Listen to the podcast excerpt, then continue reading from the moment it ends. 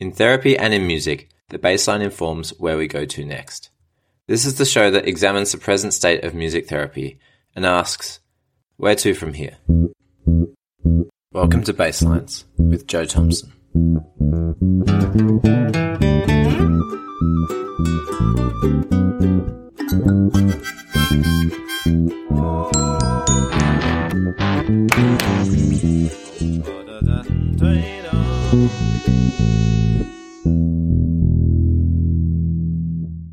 This podcast was made on the lands of the Darug people. At least once in every season of Baselines, I plan to release a bonus episode with an interview from a non music therapist. Today's bonus episode is an interview with Tom Misson. Tom is a Hobart based freelance composer and pianist with a Bachelor's of Music from the University of Tasmania and a Master's of Composition from the University of Melbourne. Tom has composed pieces for some of Australia's most notable musical ensembles, including the Australian Chamber Orchestra, Australian Youth Orchestra, Ensemble Offspring, the Melbourne Symphony Orchestra, and the Tasmanian Symphony Orchestra. I approached Tom to be interviewed because of a commission he received in 2018 to compose a piece for the Hush Foundation. The Hush Foundation was established in the year 2000 by highly awarded and renowned physician Dr. Catherine Crock AM in response to her work with children undergoing painful medical procedures at the Royal Children's Hospital of Melbourne. Working alongside anaesthetists in the development of new pain relief systems for these young patients, Dr. Crock sought to reduce the stress and anxiety felt by patients, families, and staff. Additional research was undertaken to transform the environment of the operating theatre and recovery rooms through the use of specially composed music from some of Australia's foremost musicians and composers. The music helps evoke a sense of calm and of optimism. Since then, the work of Hush has expanded to encompass the culture of the system itself and what can be done to improve the experience for patients, families, and healthcare professionals. Tom and the Hush Foundation have kindly given permission for the recording of his commissioned piece, Glow, to be played at the end of this episode. Tom Misson, welcome to Baselines. Thanks for joining us tonight. Thanks for having me. So, you were commissioned to write a piece for Hush, and I think there was a series of different experiences that you were engaged in as part of research and as part of engagement with the pro- project generally. Can you talk us through what they were? So actually, we we started off with a we started off with a residency. Um, we're each assigned a mentor, so there were there were six um, sort of senior composers and six up and coming composers. Um, Maria Grenfell and I, who um, we're we're sort of the Tasmanian contingency of this, we just we just went around talking to um, talking to patients and asking, you know, f- fairly directly, I guess, what they want um, what they want from the from the music and in the care environment, what they actually like, um, which was really which was really interesting. I mean, we, we, we talked to them about all sorts of things, you know, their their hobbies and, and that sort of thing, and um, yeah, we, we met some really um, remarkable uh, remarkable people in there. Um, it's, it's probably worthwhile mentioning at this juncture that um, this particular album had a focus on adolescent care. So we were mainly talking to people between the ages of um, 12 and 18. Um, and then I suppose it progressed straight to the composition room um, to working on the scores. Yeah, so we, we we did sort of start to hold ourselves away to compose the actual pieces from from that point, and we've been given a brief um, to write uh, three to five minutes of music uh, for the Australian Chamber Orchestra. Yeah, there were certain certain stipulations in there, like you know, should be sort of soothing, moderate tempo, that sort of thing. I mean, there were, there were things that you know, I think if if the composers have their head screwed on straight, were were sort of pretty um, pretty obvious things, but really really important. I imagine that having the residency would have given you a sense of what the music is for, um, which might have been a bit different to other compositional experiences that you've had where you still, I'm sure, have an end goal in mind, but you wouldn't necessarily have a, a goal for what you want the music to achieve. Everyone had sort of slightly different needs, so I, I thought, well, if I can if I can get some central ideas about what people what people need um, and and and and want, you know, in that particular uh, in that particular um, hospital.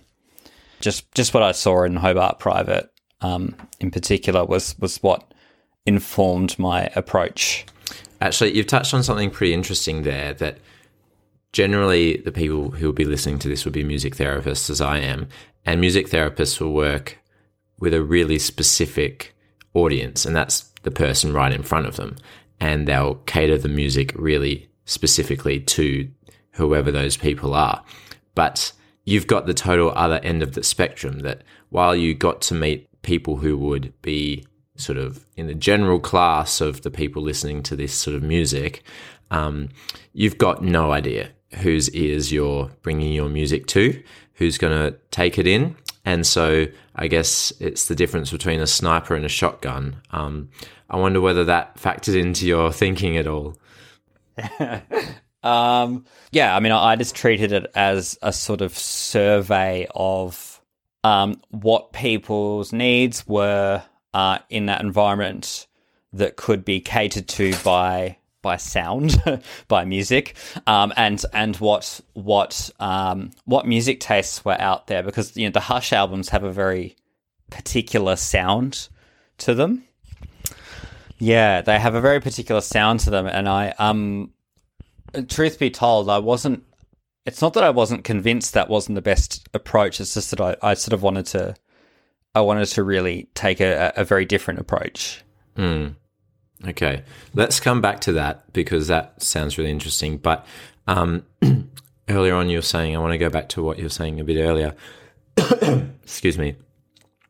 That you're trying to affect change with music, and that's something that music therapists are very uh, very comfortable with that they use music to bring some sort of change, whether that's um, change in skill level or change in affect or change in energy level or something like that perception. But that's um, that's probably not how you think most of the time, um, even though it is basically what you do, changing someone's um, perception of reality at the point that they're listening to music.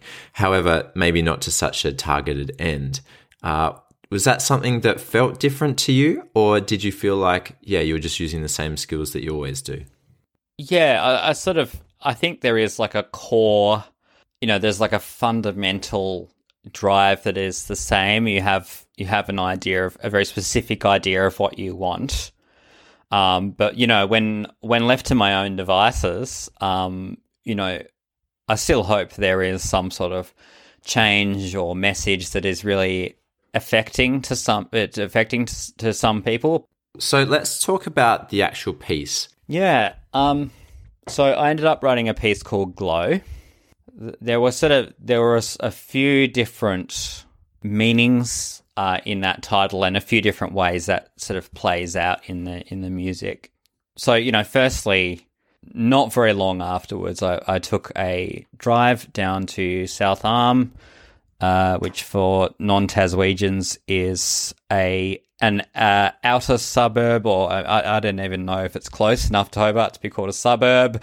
I mean, you can you can probably walk far enough to get out of the suburbs here, um, but um, but yeah, there, at the time there was this bioluminescent um, uh, algae, I think it was, down at the the beach there. So I went down there to check it out, and I was just like, "Wow, that is so cool." Um, and I, you know, I kind of heard a few, I guess, heard a few sounds in my head that reminded me of like, if you were to make violin harmonics, which is sort of a uh, a technique on violin which gets this kind of flat, uh, glassy kind of sound. Um, uh, yeah, if you were to make make that into a material, into like a, a kind of physical item in the world, um, I think that like for me that'd come pretty close to the mark. So I was hearing like violin harmonics in my head. I'm like, oh, okay, well that's a that's something. so so I, so I stored that away. Um, and um, you know, I was thinking, oh, it's sort of glowy, and you know, maybe I could call a piece "Glow." Is there is there a reasonable excuse to call the piece glow? And then I thought, well, well, hang on. There's sort of this like you could talk about inner light and inner strength, and and you could think about the fact that there's not much. Um, there's, there's not a whole lot of sunlight. I believe it was in the middle of the year when we did our our residency, so there wasn't a whole lot of sunlight uh, coming in the daylight. Daylight hours go pretty, uh, pretty. Uh, they go pretty quick that time of year in, in Hobart. So yeah, so I sort of thought I'd, I'd run with this idea of, of light and light where it's not expected and light in dark places and yeah yeah yeah um and you know strings are like even even the lower strings like you know cello uh, are capable of, of doing these harmonics these very like really high pitched sounds that are really bright um, and shiny glassy kind of sounds. It really struck me as you were describing that how you were simultaneously thinking about the let's just say therapeutic themes of light in dark places and and bringing kind of uh, optimism through the music but also trying to make it relatable. Yeah i mean that that makes a lot of, that makes a lot of sense and and you mentioned that you know obviously in your field um you know it's connecting with people on a personal level but also a, a sort of uh you know a neurological uh level uh, as as well. Um, and while, um, yeah, while I, I may not have gone that, um, may not have gone that uh, deep with it, I can you know I can definitely see the the parallel there. Yeah, yeah, yeah, and it's amazing that even if you're not in the room with someone, you can actually form a connection with them through the song. The song can.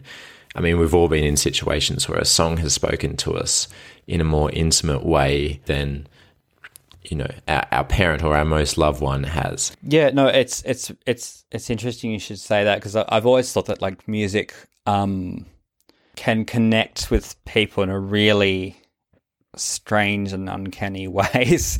Um, and and you know sometimes a, a, song or a piece of music can be um, as if you'd you'd engineered yourself the perfect friend for you at that at that at that time. And and there's there's sort of no um you know there's no one no one better to get through to you than than your favorite song or piece of music sometimes sometimes that's sometimes sometimes we get irrational and upset and that's that's all you'll sort of uh listen to so i was i was very aware of that while writing and aware of the sort of uh responsibility and the potential that it could that it could have yeah, that's huge. That's absolutely fascinating. It's almost like the goal that you had was to be that perfect friend, even to a total stranger, which is something that you normally would never even dream of doing. But you had half a shot at doing that in this project, which is pretty crazy. It was something I had in the back of my mind, though, to kind of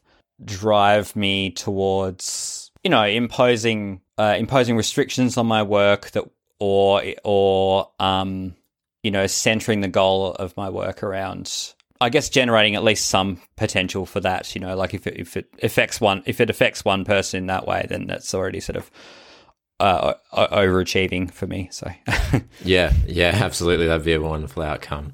Do you know which hospitals it's being played at? Um, I don't know which ones. I don't know which ones specifically. Um, but I mean the the yeah, well the the goal was the goal was to spread it far and wide. There was there's always a big push when these albums are released to do that. So um, yeah, I'm not actually sure. Well, you would be interested to know that um, when I was working at the cancer care centres in Wollongong and the Shoalhaven in Nowra, people would often ask me, nurses would often ask me for recommendations for music to play on the the wards, particularly while people receiving chemotherapy, and so I would generally refer them on to Hush. Oh well, yeah. Well, thanks. Like, thanks very much. All the same, I really, really appreciate it. So yeah, and I'm sure, sure everyone else would as everyone else involved in the project would as well. So yeah, thanks, man. Many thanks to Tom for coming on the podcast. And now here's his piece, Glow, as played by the Australian Chamber Orchestra.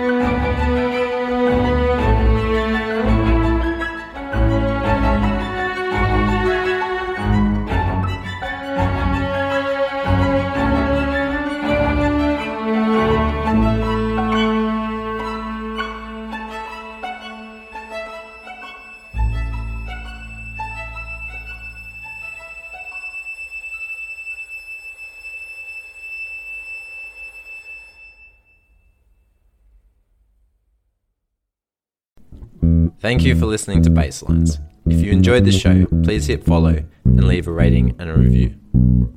My single purpose for making this podcast is that it helps us, the music therapists of today, to think clearly and carefully about what we do. I hope today's episode has given you something valuable to consider for your work and your practice.